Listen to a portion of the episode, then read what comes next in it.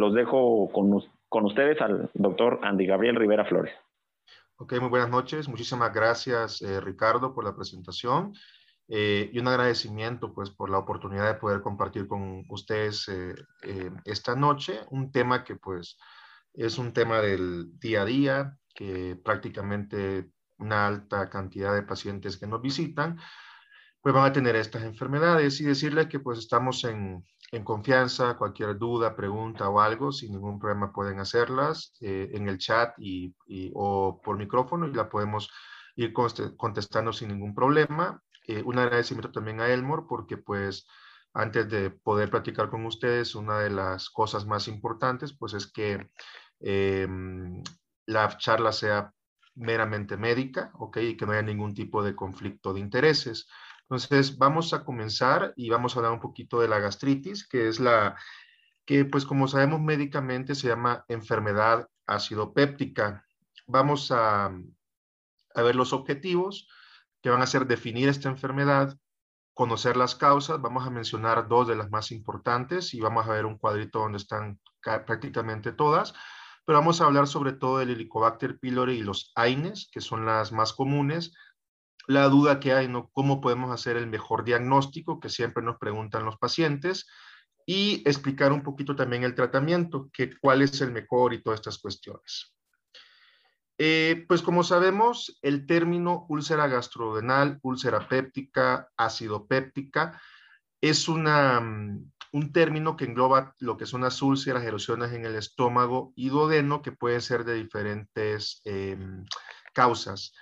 Estas lesiones pépticas se eh, llaman así, como sabemos, porque hay un exceso, exceso de pepsina, y esto es lo, lo que produce una rotura de las mucosas, independientemente de cuál sea la, la causa. Entonces, como sabemos, la, la pepsina es la que, pues, tiene esta, este potencial efecto de romper las, las mucosas. Sabemos que gastritis es inflamación del estómago, úlcera. Esto es importante porque es una rotura de la mucosa que mide más de cinco milímetros o más de la cubierta de la mucosa. Esa es la diferencia, ok, entre una úlcera y una erosión.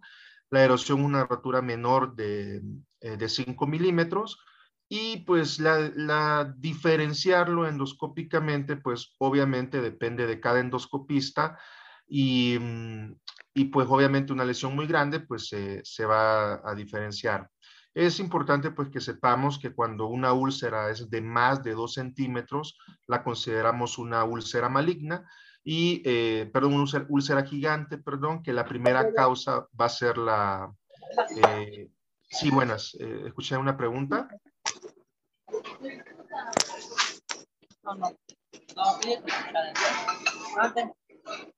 No, ok, perfecto. Eh, entonces, como les decía, eh, cuando mide más de dos centímetros, siempre tenemos que pensar que puede ser este, algo maligno o neoplásico.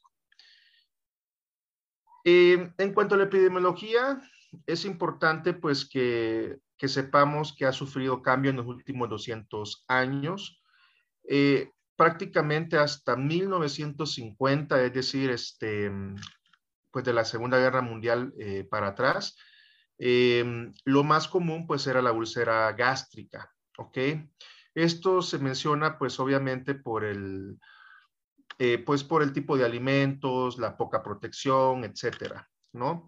Posterior a, la, a, la, a mil novecientos cincuenta, después de la Segunda Guerra Mundial, como sabemos, ocurre una calamidad mundial, falta de higiene, pobreza, otras cuestiones que, pues, van afectando, ¿ok? Eh, la población en general. Sabemos que la, pues, las guerras van a tener una repercusión en todo el mundo. Y por eso, a partir de mil novecientos cincuenta, ok, ya se empieza a ver que es más común la úlcera duodenal secundaria a Helicobacter pylori. Y este médico, que se llama Sonnenberg, fue el que propuso que esta infección se adquiría en la juventud. Entonces, prácticamente podemos decir que antes de mil novecientos cincuenta, la principal causa era la gástrica, y posterior eh, del mil novecientos cincuenta o de la Segunda Guerra Mundial, cuando culmina, pues ya es la, la enfermedad por Helicobacter pylori. Eh, es importante que la incidencia anual, ok, eh, es eh, de la úlcera gástrica eh, duodenal se va a encontrar aproximadamente en un cero punto catorce a cero punto diecinueve, que esto es este, pues los casos nuevos, ¿no? Y los casos acumulados van a ser de cero punto doce a cuatro punto siete por ciento. Entonces, pues es la principal causa y generalmente cuando nosotros encontramos pues una úlcera que mida menos de dos centímetros, que no tenga características malignas, muchos médicos no le toman biopsia, ¿ok? Porque se menciona que el noventa y cinco por ciento de los casos va a ser secundario a la bacteria Helicobacter pylori, entonces se da tratamiento y se vuelve a realizar posteriormente estos pacientes. Las causas, eh, estas son las principales causas que tenemos que saber. Primero, genéticos, ¿ok? Que se menciona que el grupo sanguíneo O es el que va a tener más tendencia, ¿ok? Que tenga ciertas alteraciones en el antígeno leucocitario humano. En jóvenes siempre tenemos que pensar que la primera causa va a ser Helicobacter pylori o duodenal y en mayores de sesenta y cinco años va a ser más común la gástrica. Los agresores que pueden llegar a producir enfermedad acidopéptica va a ser el tabaco, el alcohol, el, los famosos bifofonatos, ¿okay? que, que deja, se deja mucho para la artritis o para la osteopenia. La cocaína, que pues sabemos que es una droga muy, eh, muy común en estos momentos, y la metanfetamina, ¿ok? Otras enfermedades que se asocian, pues es el síndrome de Zollinger-Ellison, enfermedad pulmonar obstructiva crónica o el E P O C, la enfermedad de Crohn, insuficiencia renal crónica, cirrosis y otras enfermedades como la deficiencia de alfa uno antitripsina. Dentro de las más raras, ¿ok? Se encuentra la gastroenteritis eosinofílica, ¿ok? Esa parte también es, es una enfermedad pues rara. Pacientes que tienen también eh, inmunodepresión, que puede ser V I H, que tomen esteroides o tengan alguna enfermedad autoinmune. La úlcera de Cameron y las úlceras por estrés, ¿ok? Estas son otra de las causas. Estos, estas dos últimas, la de Cameron es la que se va a encontrar en una hernia hiatal. Y las úlceras por estrés, ¿ok? Que también son llamadas de Curling. Eh, estas van a ser en los pacientes sobre todo que están en terapia intensiva. ¿Ok? Entonces vamos a hablar del Helicobacter pylori. No sé si hasta aquí pues hay alguna duda, pregunta o algo. Ok. Perfecto. En el, okay. en el, en el chat al momento no hay nada, doctor. Perfecto, entonces eh, seguimos. Pero para todos los doctores, eh, digo otra vez la invitación de si tienen alguna duda la pueden mandar a través del chat. Perfecto. O directamente con el doctor. Mm. Muy bien. Perfecto. Entonces vamos a hablar ya un poquito del Helicobacter pylori. Eh, sabemos que el cáncer gástrico pues es la tercera causa de muerte por, por cáncer. Eh, prácticamente sabemos que es a nivel mundial y hay una prevalencia del cincuenta por ciento de esta bacteria. ¿Ok? Es importante que sepamos que cuando tenemos un paciente eh, frente a nosotros, de cada diez pacientes, ocho van a tener la bacteria. Entonces, eh, esa parte es muy importante y, eh, como sabemos, es un factor de riesgo para tener cáncer gástrico, sobre todo el tipo intestinal, ¿ok? Es por eso que cuando nosotros tenemos pacientes jóvenes con síntomas de gastritis, esta es la primera causa que nosotros tenemos que, que descartar, ¿ok? Eh, ¿Cuáles son los factores de riesgo? Pues básicamente el nivel socioeconómico. Sabemos que la mayoría de nuestra población en toda Latinoamérica eh, pues tiene un nivel socioeconómico eh, entre pobre y muy pobre. Entonces, eh, por eso en nuestros países hay una prevalencia tan alta del ochenta por ciento. Eh, Otro factor de riesgo es que seamos latinos, ¿ok? El simple hecho de ser latinos ya nos predispone también a tenerlo, obviamente por las condiciones en las que viven. Eh, tenemos que saber también que muchas veces estos pacientes van a presentar vómitos. Entonces, en los vómitos vamos a tener una carga mucho mayor de aproximadamente cien veces más, ¿ok? Y pues Japón es uno de los mayores ejemplos de que la erradicación del Helicobacter pylori se debe mucho al avance, a la cultura, a la limpieza, ya que ellos pues quedaron destruidos después de la Segunda Guerra Mundial Se, su país fue creciendo, fueron tomando las medidas de salud, de higiene, y en la actualidad, de ser uno de los países eh, pioneros, ok, de que sabemos en el cáncer gástrico, pero antes de esto ellos tenían una prevalencia sumamente elevada de Helicobacter pylori y la han reducido prácticamente a cero. Entonces, ellos tienen un factor genético y ya resolvieron el factor del Helicobacter pylori. Entonces, pues es el mayor ejemplo de que obviamente se puede cambiar eh, esta enfermedad con unas excelentes medidas de higiene y pues este, sanitarias. Como sabemos nosotros, el Helicobacter pylori eh, va a ocasionar la lesión penetrando la mucosa del estómago, se va a adherir a la superficie, okay, de la mucosa epitelial gástrica. Posteriormente esto va a migrar eh, y va a producir el, el famoso foco de infección. Recordando que lo más común es que produce amoníaco, ¿ok? Y la urea, esta es la que produce que neutralice el ácido gástrico. Es por eso que nosotros la prueba de aliento tiene urea, ¿ok? Porque es lo que produce eh, que, la, que la bacteria no esté en contacto con el medio ácido. Y recordar que pues es la única bacteria en todo nuestro organismo que puede sobrevivir al medio tan ácido que tiene el estómago. Una vez que pues ya la urea hizo su función, eh, entonces empieza a proliferarse y por último pues obviamente al no haber ningún tipo de protección eh, gástrica en la mucosa, entonces ya empieza a producir la inflamación y este, pues la famosa atrofia, la metaplasia y posteriormente el cáncer. ¿Qué es importante que sepamos con esta bacteria? ¿Ok? El cien por ciento de los pacientes ya van a tener una gastritis, ¿ok? Que pues se va a considerar crónica, ¿ok? Y como vamos a ver más adelante, va a producir ciertos hallazgos endoscópicos que nos sugieren de esta bacteria. Va a producir enfermedades, ¿ok? Como sabemos, la dispepsia es la principal causa por la que llegan los pacientes a nuestros consultorios, que es dolor, inflamación, eructos, sensación de saciedad precoz, de plenitud postprandial. También, pues, una úlcera péptica, generalmente duodenal. Entonces, recordemos que la característica de esta, o la que la diferencia clínicamente, es que la gástrica da síntomas durante el día o después de comer, y la duodenal hace que el paciente tienda a comer más alimentos porque al comer se le calma el dolor, y el dolor tiende a levantar al paciente en la noche. Entonces, esa es una de las principales diferencias clínicas. Sabemos que también aumenta el cáncer gástrico y el cáncer de colon. Aparte, también se asocia con aterosclerosis, y otra cosa muy importante, recordar que muchos pacientes nos los envían los hematólogos, ¿ok? Obviamente ustedes son el, los primeros que miran una anemia, Este, muchas veces lo refieren directamente con el hematólogo o en algunas otras ocasiones nos lo envían a nosotros los gastroenterólogos o al internista. La anemia eh, también puede ser producida por la bacteria. Otra de las cosas que también puede llegar a producir es trombocitopenia o plaquetas bajas y produce un déficit de eh, cobalamina y también la anemia, ok, como vimos, eh, produce un aumento De, del cáncer colorectal, ¿ok? Entonces, esas son las, los principales síntomas que se pueden llegar a asociar. Eh, hay otros que están en, en duda, ¿ok? Que pues pueden producir también esta, hasta síntomas neurológicos, pero hasta ahorita la anemia y la trombocitopenia son cosas que ya están cien por ciento comprobadas que son secundarias a la bacteria.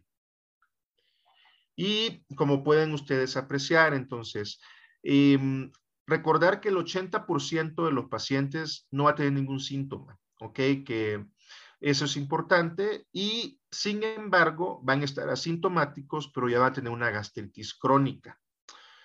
Posteriormente, aproximadamente del quince al veinte por ciento van a desarrollar la gastritis crónica atrófica, ¿ok? Con metaplasia intestinal y una úlcera gástrica o duodenal, y menos del uno por ciento pues puede llegar a producir un cáncer gástrico.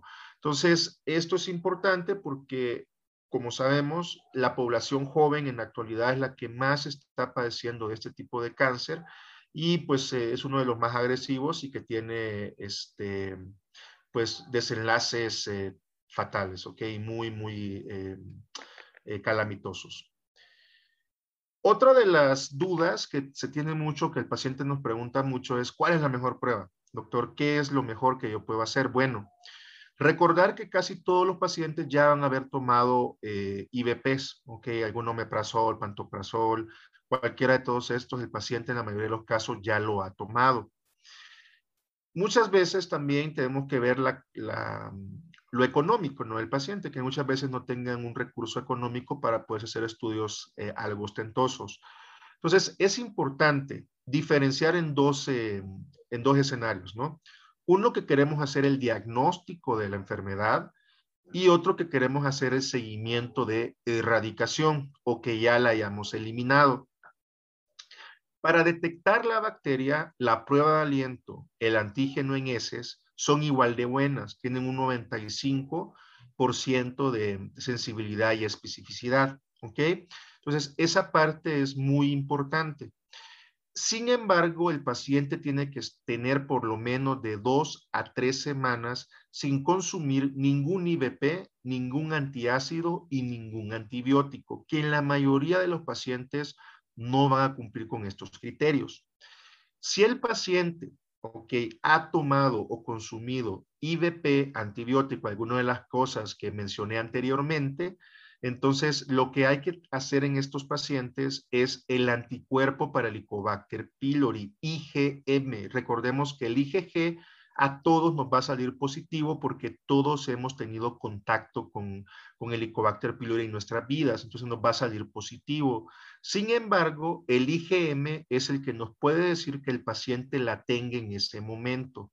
Eso lo utilizan mucho los, los japoneses también, y si sale positivo se le da tratamiento que lo vamos a ver más adelante. La endoscopía es eh, la mejor en cuanto a la biopsia, ¿ok? Sin embargo, para el diagnóstico de la enfermedad no es superior ni a la prueba de aliento ni el antígeno en heces. Sin embargo, eh, sabemos que es una población muy alta. El paciente tiene mucha ansiedad, mucho estrés en muchas ocasiones por tener algo malo. Entonces, la endoscopía es la única prueba que le va a dar esa tranquilidad al paciente y al médico que no tenga nada malo, ¿ok? Aparte, para el abordaje de dispepsia, que es por los síntomas que llegan la mayoría de pacientes, siempre la primera causa es Helicobacter pylori. Si no la tiene, se sugiere hacer una endoscopía. Entonces, por eso la mayoría caen dentro de la endoscopía, pero para esta enfermedad, la verdad, ambas son igual de buenas, ¿ok?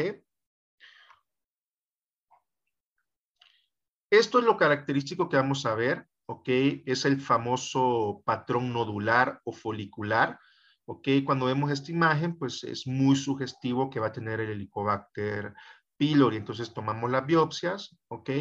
Y se va a tener el resultado. Con esto Eh, hay una muy, muy, muy alta probabilidad que lo tenga, ¿ok? Estas son las imágenes que vamos a apreciar nosotros, características de esta enfermedad. ¿Qué es importante que nosotros tenemos que saber, ¿ok? ¿En qué pacientes nosotros tenemos que hacer eh, un seguimiento endoscópico, ¿ok? Se recomienda en todo paciente con metaplasia gástrica intestinal que tenga la, se recomienda que se haga la prueba de Helicobacter pylori seguido de la erradicación, ¿ok? En lugar de no hacer la prueba de no erradicación. Entonces, ¿qué es esto? Pues detectamos Helicobacter pylori, le damos tratamiento y se sugiere en todo paciente hacer la prueba de erradicación, que generalmente le realizamos un mes después de finalizado el tratamiento. Otra cosa importante es cómo nosotros vamos a hacer una vigilancia endoscópica. Aquí es importante porque ustedes tienen que ver este, los factores de riesgo, ¿ok? Mandan a hacer la endoscopía y sale una metaplasia intestinal incompleta, completa, etcétera. Entonces, eh, nosotros simplemente por ser latinos, ¿ok? Ya tenemos un factor de riesgo y nosotros tenemos que hacernos la endoscopía de manera anual, ¿ok?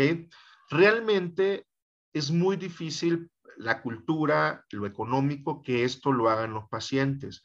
Pero es importante hacer un hincapié que si le salió que tiene metaplasia intestinal eh, o es pues, latino como todos, tiene que hacérselo una vez al año, ¿ok? Esa parte es muy importante. Y como esta que ven aquí, la A S G E es la guía americana y la E S G E es la europea. Nosotros generalmente nos regimos más por las europeas y ellos recomiendan de uno a dos años y todo paciente con datos de metaplasia intestinal debe ser tratado como Helicobacter pylori. Este también es otro punto importante porque muchas veces pues el paciente llega al resultado de la biopsia y le sale nada más, bueno, el paciente tiene datos de gastritis inespecífica con datos de metaplasia. Sea completa o incompleta, tienen que darle tratamiento para Helicobacter pylori. Entonces, esa parte es muy importante que quede claro, ¿okay? Por, para que den una, un abordaje adecuado a los pacientes. Eh, ¿Cuáles son las indicaciones de dar un tratamiento de erradicación? Okay, bueno, que tenga una dispepsia orgánica. Recuerden que orgánico quiere decir que tiene una enfermedad, en este caso Helicobacter pylori. Antecedentes de, antecedentes de cáncer gástrico en familiares de primer grado, ¿ok? Esto nosotros muy raramente lo vamos a ver, generalmente es en países como Japón, que es hereditario. Que hayan tenido ya antecedente de un M A L T, que es un linfoma asociado al Helicobacter pylori de bajo grado, que el paciente le hagamos de todo, no le encontramos nada, ¿ok? Entonces se le cataloga como una dispepsia funcional, y pues que no encontramos ninguna causa de sus síntomas, en esos casos también está indicado el tratamiento. Si ya lo vio el hematólogo, le descartó cualquier tipo de causa de anemia, también se puede dar el tratamiento para el Helicobacter pylori, e igualmente si el hematólogo ya le hizo todos los análisis de una trombocitopenia, también eh, está indicado dar el tratamiento para el Helicobacter pylori. ¿Qué tratamiento es el mejor? Okay. Esto es importante porque la mayoría damos el famo- la famosa triple, ¿ok? Pero nosotros tenemos que saber que la triple en México tiene una resistencia dual, es decir, tanto a la amoxicilina como claritromicina de más del quince por ciento, y esto ya hace que de por sí el paciente tenga un setenta y cinco a ochenta por ciento de éxito, ¿ok? Entonces, la mejor terapia es la cuádruple. Puede ser la cuádruple con bismuto o sin bismuto, ¿ok? Esa es la que nosotros tenemos que dar. Ya está, esta que, foto que ustedes miran, ya es de las guías mexicanas para el Helicobacter pylori, ya es algo pues antiguo, es del dos mil once, y la mayoría de estudios concluyen de que ya prácticamente la terapia triple no debemos de utilizarla, ¿ok? Sinceramente, eh, muchas veces con un paciente que... que es primera vez, que, etcétera, se puede intentar dejar el triple. Eh, sin embargo, lo que dicen los libros, las guías y todo, es dar la terapia cuádruple. ¿En qué consiste? Eh, dejar el I V P cada doce horas, ¿ok? Puede ser cualquier I V P, ¿ok? Omeprazol, pantoprazol, lansoprazol. Generalmente muchos dicen que el mejor eh, es el lansoprazol, ¿ok? Para el tratamiento de Helicobacter pylori, pero en general... Este, se puede dar cualquier I V P. El metronidazol es importante que ustedes vean la frecuencia. Muchas veces eh, me ha tocado ver recetas cada ocho, cada doce horas, incluso de gastroenterólogos. Es cada seis horas, ¿ok? Ese es importante, de doscientos cincuenta a quinientos miligramos. La tetraciclina es de quinientos miligramos cada Cuatro, eh, cuatro veces al día, es decir, cada seis horas también. El subsalicilato de bismuto eh, es importante que lo demos, a veces cuesta mucho encontrarlo, entonces podemos dejar el Peptobismol Plus, ¿ok? Generalmente son de dos a tres cucharadas también cada seis horas para llegar a esta dosis. ¿Cuánto tiempo? Lo recomendado es completar mínimo diez días, lo ideal hasta catorce días.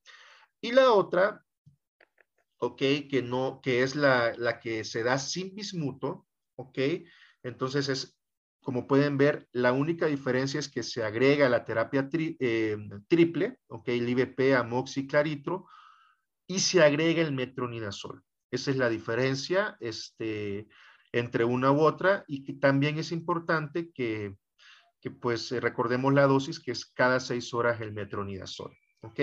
Yo en lo personal, la primera que utilizo es la, la del primer esquema, la, la que pueden ustedes aplicar, que es la, la que da el Epectobismol Plus, la metronidazol y la tetraciclina, que es la que generalmente dejo en estos casos. Sin embargo, la otra también es la otra que está indicada.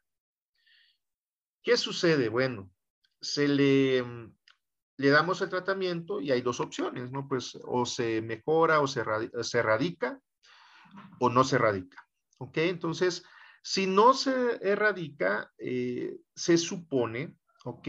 Que nosotros deberíamos de tener una, un lugar donde tomamos una biopsia, se manda un cultivo y nos van a decir, ah, bueno, pues a estos medicamentos va a responder.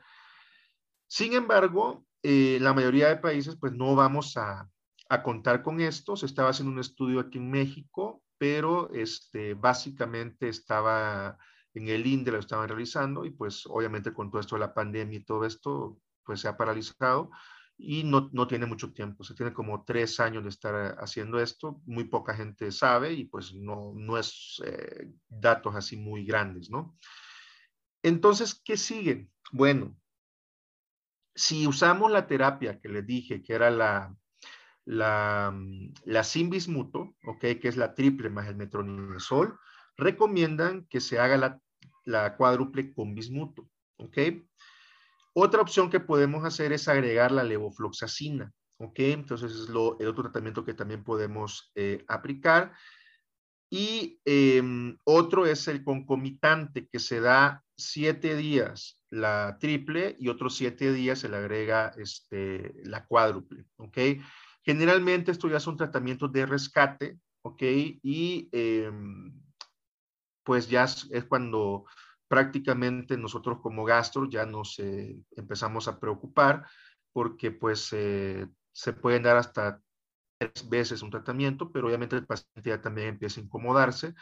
Y eh, en mi vida creo que me ha tocado tres casos en los que ya iba por el, por el tercer tratamiento, ¿okay? Y un caso en el que sí tuvimos que enviarlo al INDRE para valorar a qué tratamiento respondía.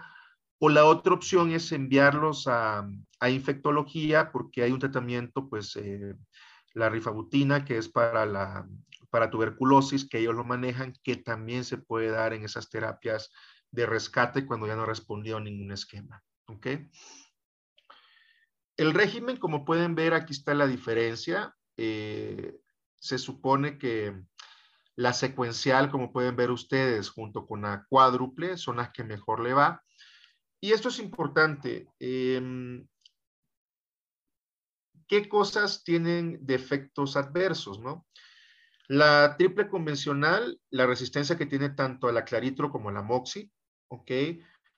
La terapia triple con metronidazol la utilizamos en pacientes que son alérgicos a la penicilina.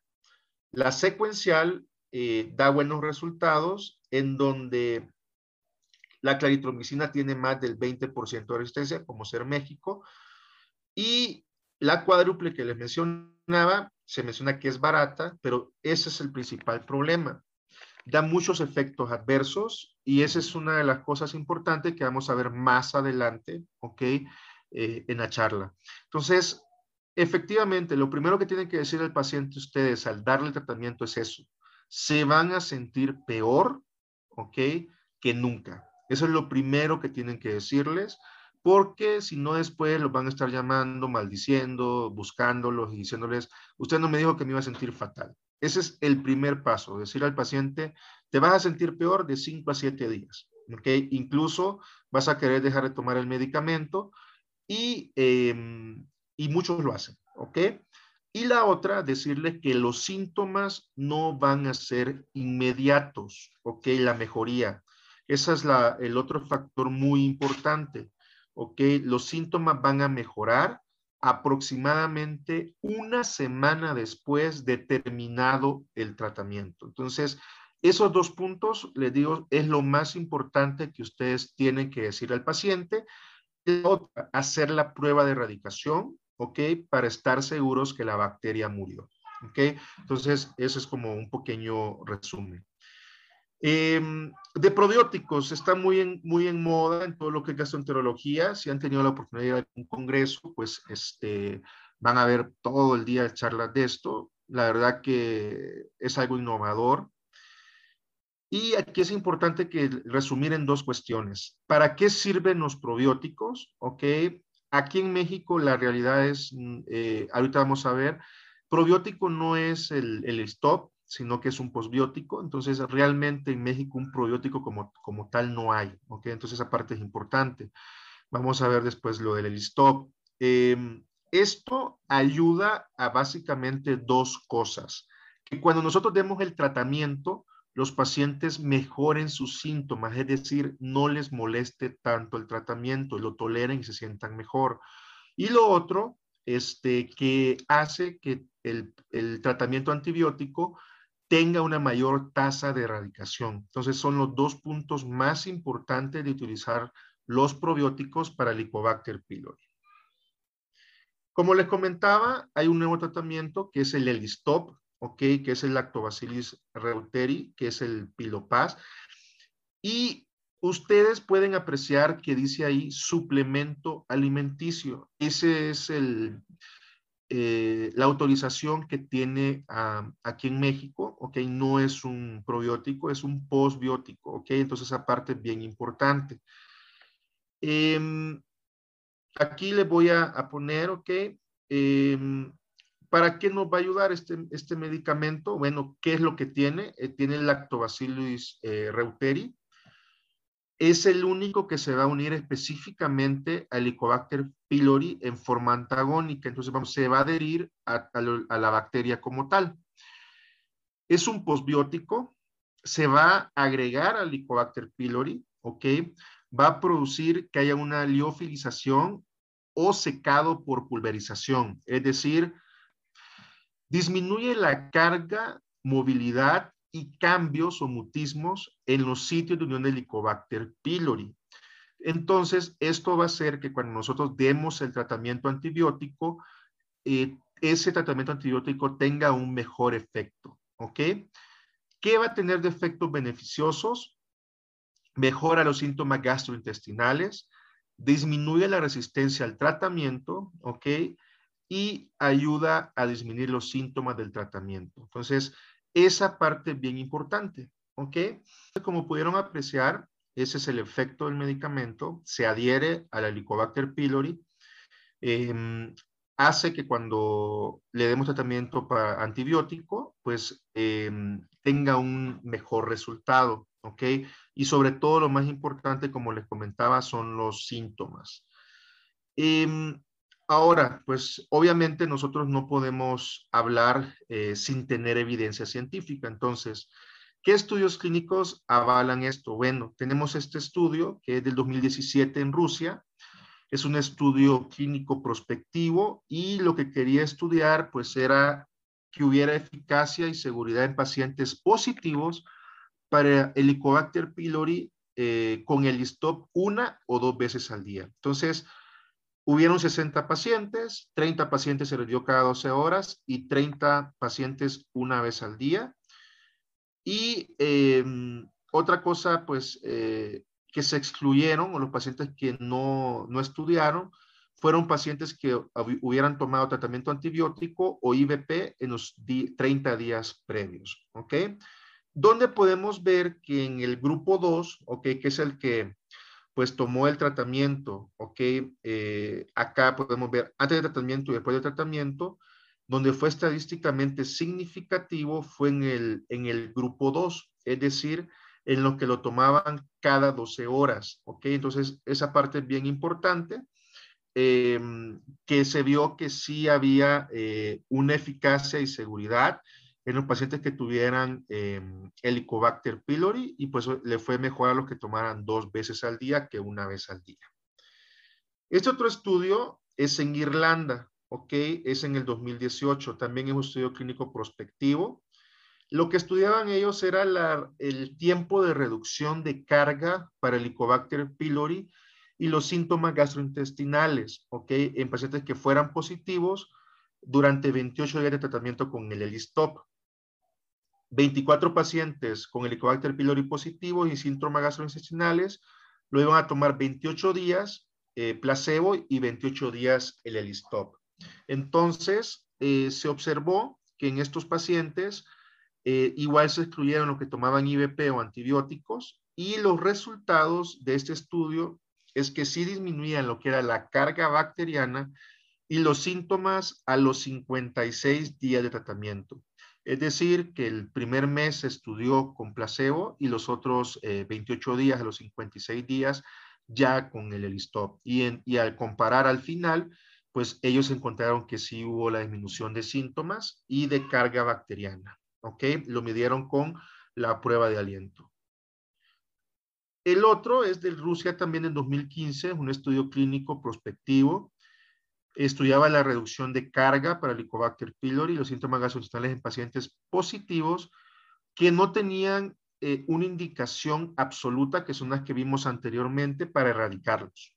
Entonces, en estos pacientes, se fueron treinta pacientes con el Helicobacter pylori, se les, eh, positivos, ok, se lo dieron doscientos miligramos de Elistop por cuatro semanas, ok.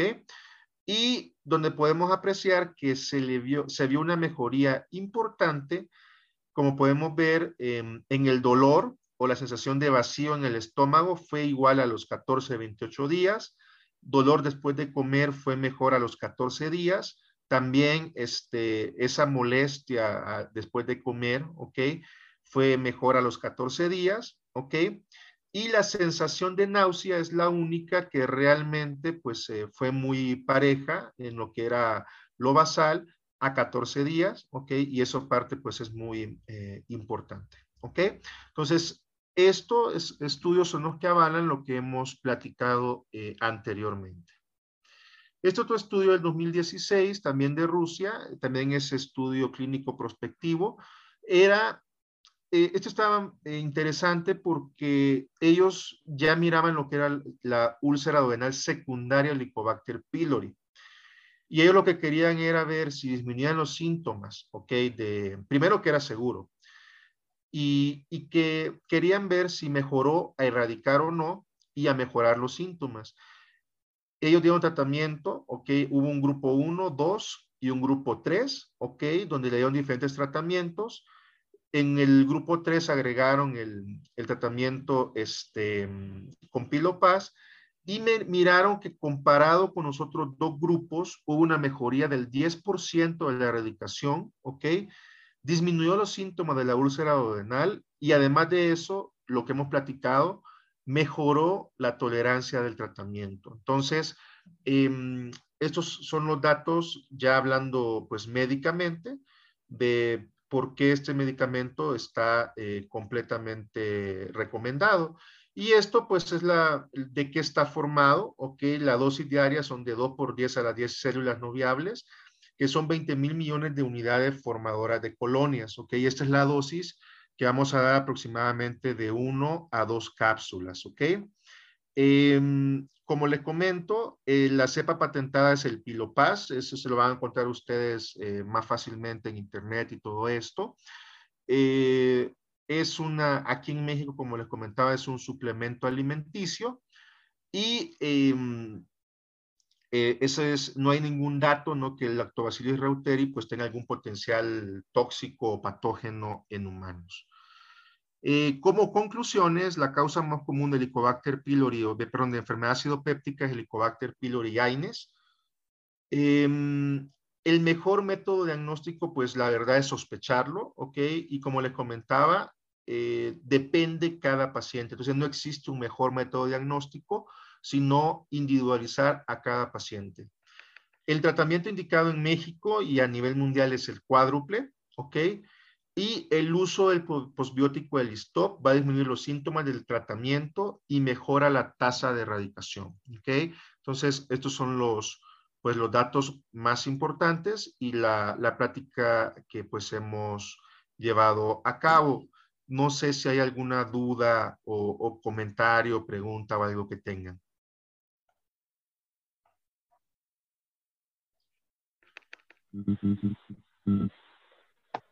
Buenas noches a, a todos. Invito a, a todos los doctores a que si tienen alguna duda, ahora es el momento, ya sea a través del micrófono o a través del chat.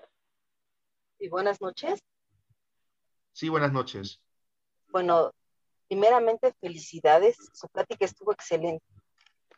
Gracias.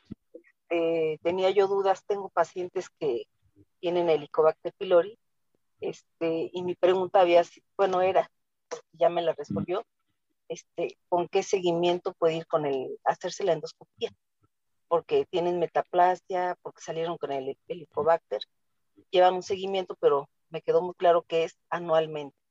Exacto. Eh, en, nuestro, en nuestro medio, sí, ¿ok? Porque somos latinos. Entonces, desgraciadamente, pues desde ahí, eh, decirle al paciente que idealmente, pues es eh, una vez al año, ¿ok?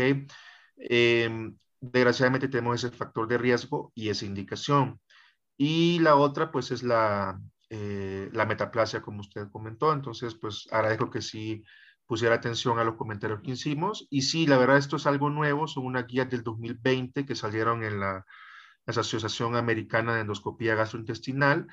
Eh, y otra cosa también importante es que muchas veces las biopsias les van a salir sin datos de Helicobacter pylori, pero con metaplasia. Entonces, recordar que en esos casos también tenemos que dar este tratamiento, ¿ok? De Helicobacter pylori. Y recuerden que hay que hacer siempre la, la prueba de erradicación y decir al paciente que el, los europeos, ellos sí recomiendan de uno a dos años, ¿ok? Y los americanos un año. Entonces, decirle que ese es el lapso de seguimiento endoscópico. Doctor, una pregunta más, discúlpeme. Los probióticos, eh, ya mi paciente sale eh, negativo. ¿Por cuánto tiempo podemos, me imagino anualmente, los probióticos de forma preventiva? Fíjese que no, el posbiótico, en este caso el Elistop, eh, es el único que existe en México eh, para Helicobacter pylori, ¿ok? Ese es eh, importante. Eh, el único posbiótico iba a venir hace año y medio, eh, un año más o menos, eh, es el B C L N tres, que es un japonés. Ese es el único probiótico realmente aprobado a nivel mundial que tiene muchas utilidades para Helicobacter pylori, para um, enfermedad inflamatoria intestinal, para C U S I. Entonces, ese es el que tiene este, los mejores resultados. No ha llegado a México, ¿ok? Eh, el, el Elistop, como les comentaba, es un posbiótico eh, o un suplemento alimenticio. Lo ideal es, eh, igual eh, vamos a responder la pregunta que está en el chat, es darlo junto con el tratamiento, ¿ok? Este, es lo ideal. Si el paciente no cumple con los criterios de erradicación, ¿ok? O pues no encuentran ninguna causa, que es la famosa dispepsia funcional, se puede dejar por catorce días hasta un mes, ¿ok? No es de manera preventiva, es más que todo sintomática, porque se ha visto que este medicamento disminuye pues lo que es la, la náusea, la dispepsia, la inflamación, los eructos, que es generalmente pues lo que los pacientes este, llegan a nuestros consultorios. Entonces generalmente eh, lo ideal es darlo combinado para que el paciente no le caiga tan feo el tratamiento antibiótico por catorce días. Eh, si no tiene, eh, no le van a dar el tratamiento y nada más es sintomático, entonces dárselo cuando tenga síntomas de catorce a veintiocho días, ¿ok? Que es la, la, lo que está indicado. Le agradezco mucho, doctor. Felicidades. Gracias. Ok, bueno, mira, este, es importante que muchos quieren hacer este, erradicación total, como tú comentas. Mira, el término como tal no existe. ¿Ok? Es erradicación y nada más. ¿Ok? No existe una erradicación parcial o total. No importa qué tratamiento les des. O sea, a mí me ha tocado ver que les dejan gentamicina, pues amikacina, etcétera, para erradicar la bacteria. O sea, me, sí me ha tocado casos. O que le dicen, no, ¿sabes qué? Es que tomado te va a hacer mucho daño, te lo vamos a poner inyectado. ¿Ok? Recuerden lo que vimos, la, dónde vive la bacteria, dónde está. Entonces vive en el estómago. Lo, lo que es inyectado no va a servir absolutamente para nada. Hay estudios como no se imaginan, ¿ok? De, de tratamientos que, que quieren implementar, pero hasta la fecha el mejor es el cuádruple. Entonces, si ustedes dan el tratamiento y le hacen la prueba de erradicación, que muchas veces tampoco se hace, recuerden que hay que dar tratamiento y decirle al paciente, al terminarlo, usted tiene que estar de tres a cuatro semanas sin tomar absolutamente nada, ¿ok? porque si toma omeprazol o algo, su prueba no va a servir y no vamos a saber si la bacteria está viva o no. Y eso es bien importante que se lo dejen claro al paciente. Al mes de terminar el tratamiento o a las tres semanas, le vuelven a repetir, recuerden esto, ¿ok?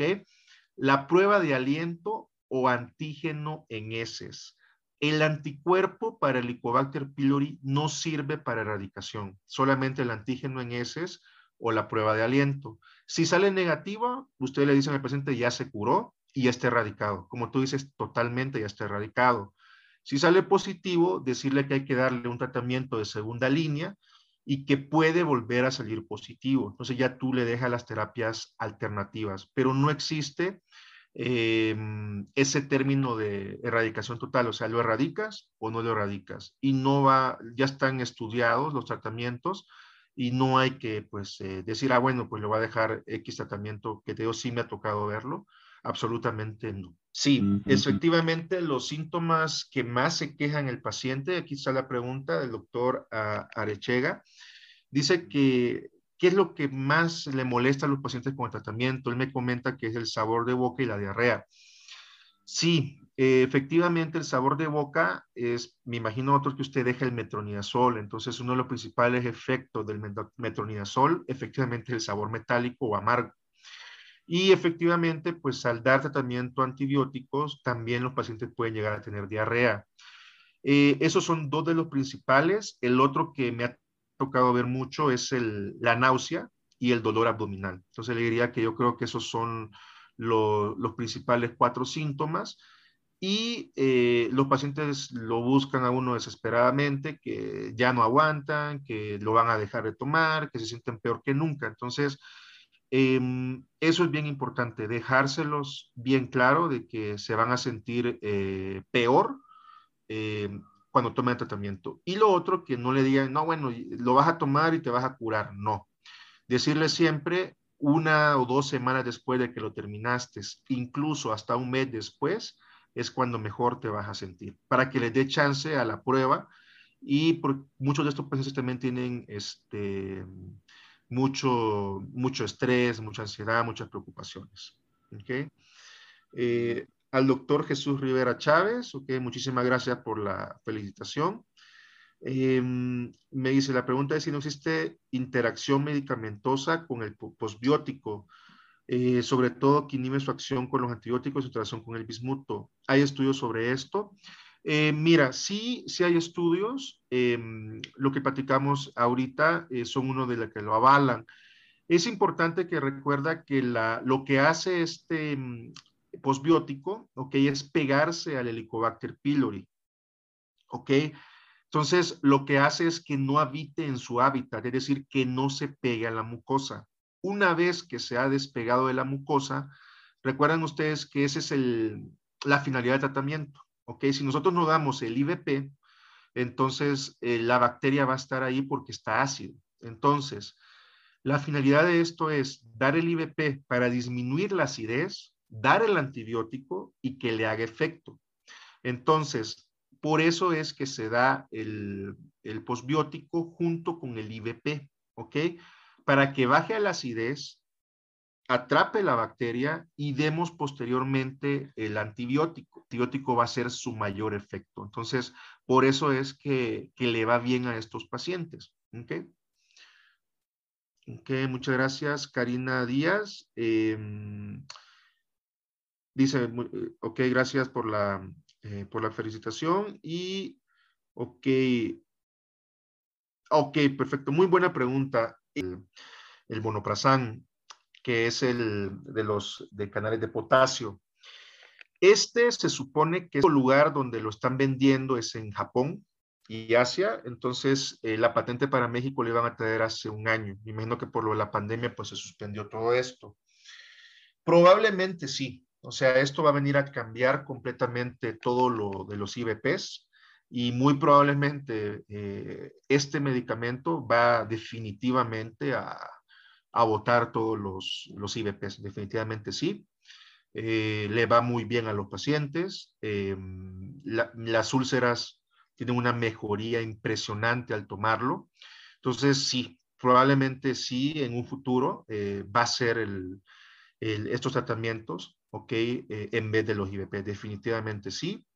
Eh, doctora Karina, pues yo creo que ese es el, el futuro de la, eh, de la gastroenterología. Eh, la verdad, uno de mis maestros me decía, es que tú nunca vistes eh, lo que era antes dar ranitidina a dar omeprazol, ¿no? Él me comentaba eso cuando había, pues, él era endoscopista y gastroenterólogo, y me decía, tú mirabas la, la úlcera con ranitidina, le diera lo que le dieras, pues no mejoraba, ¿no? Y le dabas el omeprazol y impresionante la mejoría.